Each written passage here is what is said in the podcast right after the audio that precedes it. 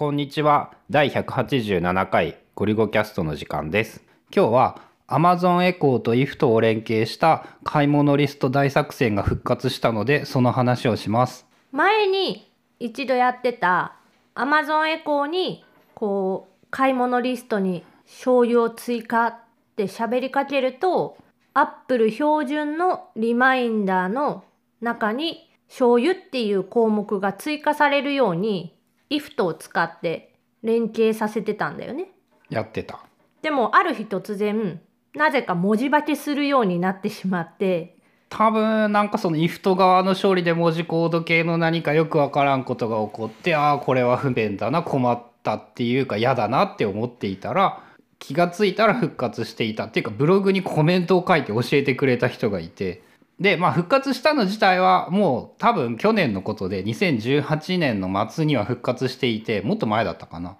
そこからちょいちょい使っていて、改めてやっぱスマートスピーカーの現状、最強に便利な使い道はそのあたりなんだなっていうのを思い知っていて。しばらく使えない時期はお互いその Apple Watch だとか iPhone を使って Siri から買い物リストになんとか追加って言えばできたんだよね。うん、ただ料理してる時とか特にそうなんだけど、 Apple Watch を腕から外していることが多くって、水に濡れると気持ち悪いから、Apple Watch 自体は別に濡れても問題ないんだけど、濡れた時計が手についてるのが気になって嫌だから、料理中は割と外して充電してることが多くって。俺も全く同じで、その水濡れ自体は問題ないけど嫌なんだよね、不快で。その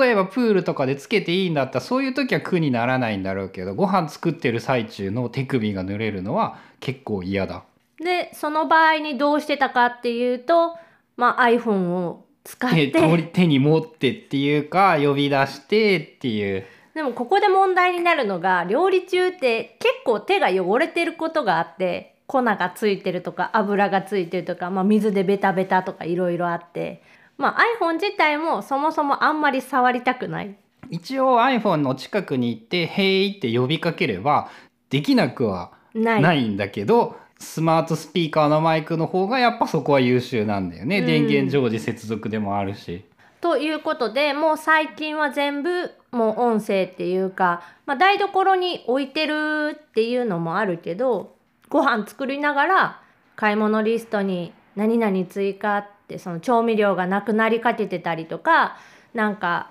乾物系とかがなくなった時に追加するっていう。でさ、超悩ましいのが Amazon Echo と Google Home でそれぞれ自分にとって使いやすい機能が明確に分かれているせいで、どっちの方がいいよって言い切れなくて、我が家をこれ1種類で全統一しようというふうにも思えないっていう問題。そこはちょっとあるね。リマインダーがさ、 Google ホームはさ、なぜか個人に紐付けてくるじゃん。でリマインダーを登録しておいても、その規定の時間になったらスピーカーが喋って教えてくれるってやってくんないんだよね。なぜかそのアラームならスピーカーが鳴ってくれるんだけど、毎朝何時にリマインダーみたいなものはどうやらできない。スマートフォンに通知をしてくれてしまう。スマートフォンのアプリからなんか通知が来るね。うん。そうではなく、スマートフォンを持っていない子供のためにスピーカーから音を鳴らしたいんだけど、それができなくって、リビングにいる時もわざわざキッチンの Amazon さんに呼び出して、あれアラームじゃないリマインダーを設定してもらうっていうことをやらないといけなくて、子どもの毎朝のその幼稚園の準備の時間ですとかバスの時間ですみたいなのも全部 Amazon Echo にリマインダーでセットして、月曜日から金曜日までの朝何時に鳴らすっていうので、何々のリマインダーですって後ろにつくんだけど、そこはご愛嬌というか。でも読み書きできない息子がさ、ちゃんと理解してさ、時計もまだ理解浅いんだけど、何時になったら行こうねって言って、ここがこうなってこうなったらこうだよっていうふうには言ってるんだけど、それに加えてスピーカーが喋ってくれると、その出発しますっていう土日のお出かけとかでもちゃんとそれを言われれば、 Amazon に言われれば納得して行動するようになったもんね。あとはスマートスピーカーとはちょっと種類が違うけど、iPad っていうか iOS のスクリーンタイム、あれであれも有効に動くようになったな、うん、例えばなんかお風呂の時間とか、朝からそのうんちに行く習慣をつけたくってトイレに行く習慣をつけるためにスクリーンタイムをセットして、それで見れなくなると、触れなくなると、あ、なんかしないとこれは解除されないんだなっていう息子理解。 iPad さんがトイレにうんちに行けって言っているっていう、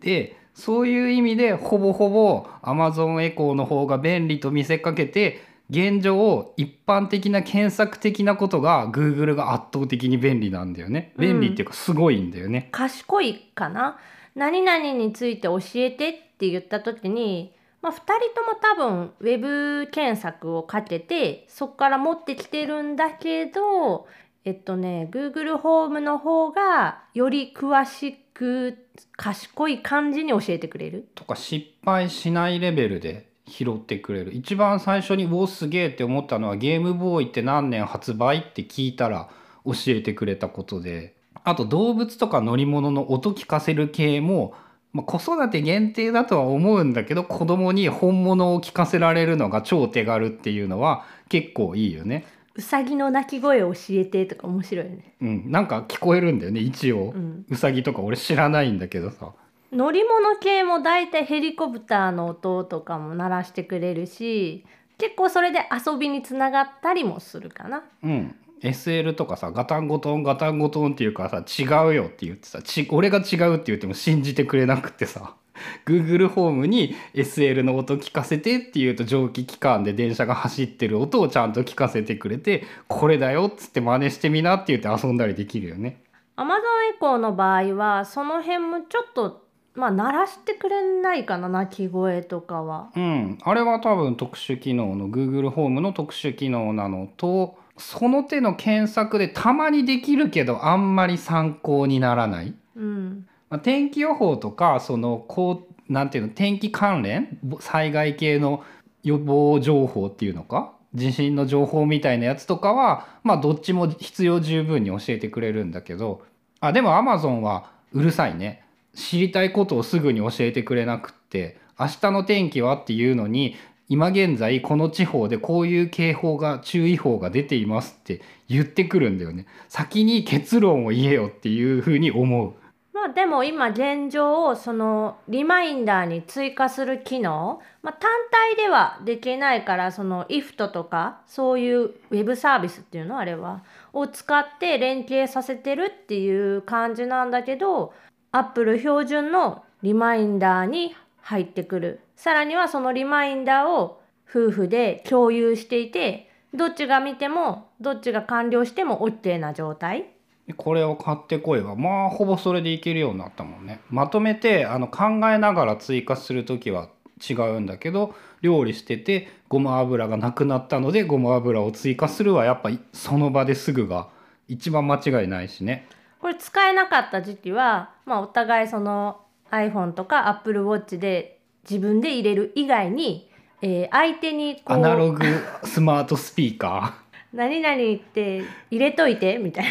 まあ作ってない側が子供と大体遊んでいるので、そっちに行って入れといてもらうっていう。 Apple Watch 前はそれだったね。あとはさ、俺たちが iOS の標準の Apple の標準のリマインダーを使って Amazonエコーからその買い物リストってやってるけど、IFTTT と連携してるサービスなら大体何でもできるからさ、その多分確かワンダーリスト、トゥードゥイスト、それ系の有名どころトゥードゥ管理アプリは IFTTT で連携ができたはずなので、 Amazon エコーとか持ってれば問題なくできる。で Google ホームもあったんだっけ。それに関しては我が家がキッチンにあるのが Amazon Echo なので、必然的にそっちを使うっていう風になっていて、そこはちょっと使い込み的にあまりちゃんとやっていなくて分かんないけど、スマートホームとスマートスピーカーとリマインダーはやっぱすごいよね。リマインダーの一番良い使い方はこれじゃないかっていう。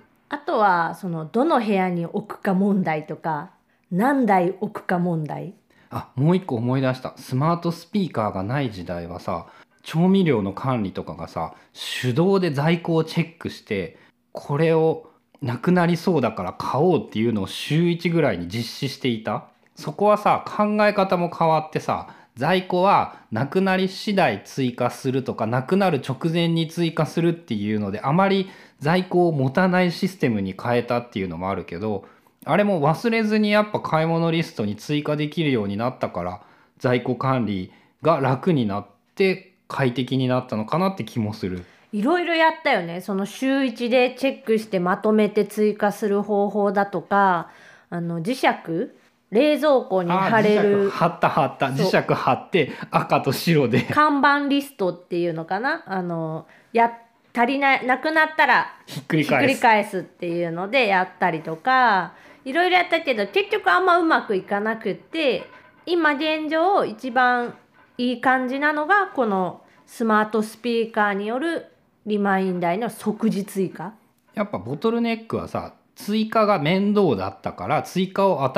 回しにしてしまうので忘れてしまうっていう、そこだったよね。が現状のやっぱスマートスピーカーが最強だった。どっちでもいいから、これはこの用途だけでも 7,8,000 円分ぐらいは役に立っている気がするよね。これ例えばその買い物リストに今使ってるけど、別に仕事中に思いついたアイディアとかをさ、こう入れるだけでも使えるよね。うん。パソコンの下にさ、その Amazon Echo、エコードットとか Google Home Mini とか置いてるっていうやり方をやっている人もいるみたいで、あと最近で言うとソニーのノイズキャンセルヘッドフォンとかはスマートフォンの Amazon Echo アプリとか Google Home アプリと連動して、そういう音声で指示を出すみたいなこともできてたりとか、まあ iPhone とか Apple Watch でも普通にできるからね。どれだけやっぱ要するに肝は音声入力なんじゃないのか、うん、かなって。音声で指示を出して登録するっていうことを日常にできたおかげで、だいぶ快適になったのかな。最近このポッドキャストを収録した後にファイル名つけたりも全部喋ってるよね。ファイル名の入力、うん、ファイル名も意味が分かればいいメモだから、もう入力、音声入力でそのままファイル、どういう録音をしたかっていうのだけメモっておいてっていうのはやってる。あと仕事部屋でも MacBook Pro 使ってて、クラムシェルではないよ、開いてるから、うん、だからなんで閉じないんだろうって。モニターは基本目の前の大きいの1枚しか使ってないんだけど、 MacBook Pro は開いていて、なんで開いてるの、それ閉じればいいじゃんって言ったら、閉じるとマイクが使えなくなるから、そのめっちゃ距離離れてるのに右手を目いっぱい伸ばしたらトラックパッドが触れるぐらいの距離に MacBook Pro を置いてるんだけど、そこでこのポッドキャスト撮ってる時よりちっちゃい声なんだけど、小声でボソボソ、小声とまでは言わないか、ブツブツつぶやくぐらいのレベルで音声ちゃんと認識してくれて、ネットワークの調子が悪いとダメっていう問題点もあるんだけど、日記とかもだんだん増えてきた、音声でメモるのは。なんかね、仕事してると隣同士で机並べてやってるんだけど、急に喋り出して、何って思ったら、なんか文章の入力を音声でやってる。なんか最初さ、話しかけられてんのかなってちょっと思うけど、いや違うなこれはみたいな、まあ、もう慣れたけどね当初一応で、一番最初は俺もね、無理して大きい声で喋ってたのよ。で最近学んだコツは、なんかさ、こう人によってさ、喋りながら書く人とかタイプする人っているじゃん。そういう感じの人を真似するんだよね。なんかそういう、今日はああそっか、こうやった、違うな、どういう言い方をするのかな、なんかこう喋りながら書いてる人の真似をするっていうイメージなんだけど、俺はそのイメージでタイピングをしないと書くより早いっていう、練習次第でちょっとずつ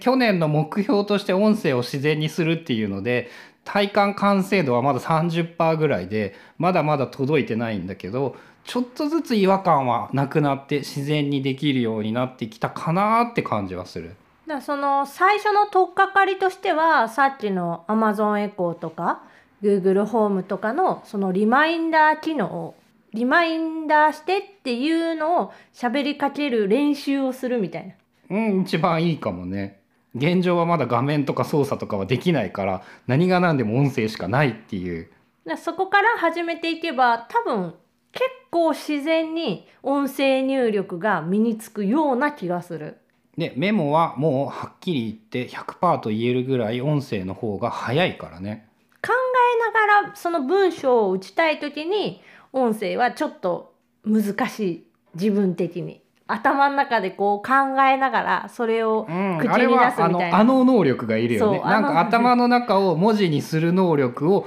頭の中を音声で文字にする能力っていうのがいるよね。でも話し言葉だったり結構適当なメモだったりその単語だったら全然音声入力で十分いける。まあ、単語の場合はただ問題は一般語じゃないと変換できないので結局文章にした方が精度が上がるっていう。まあAmazon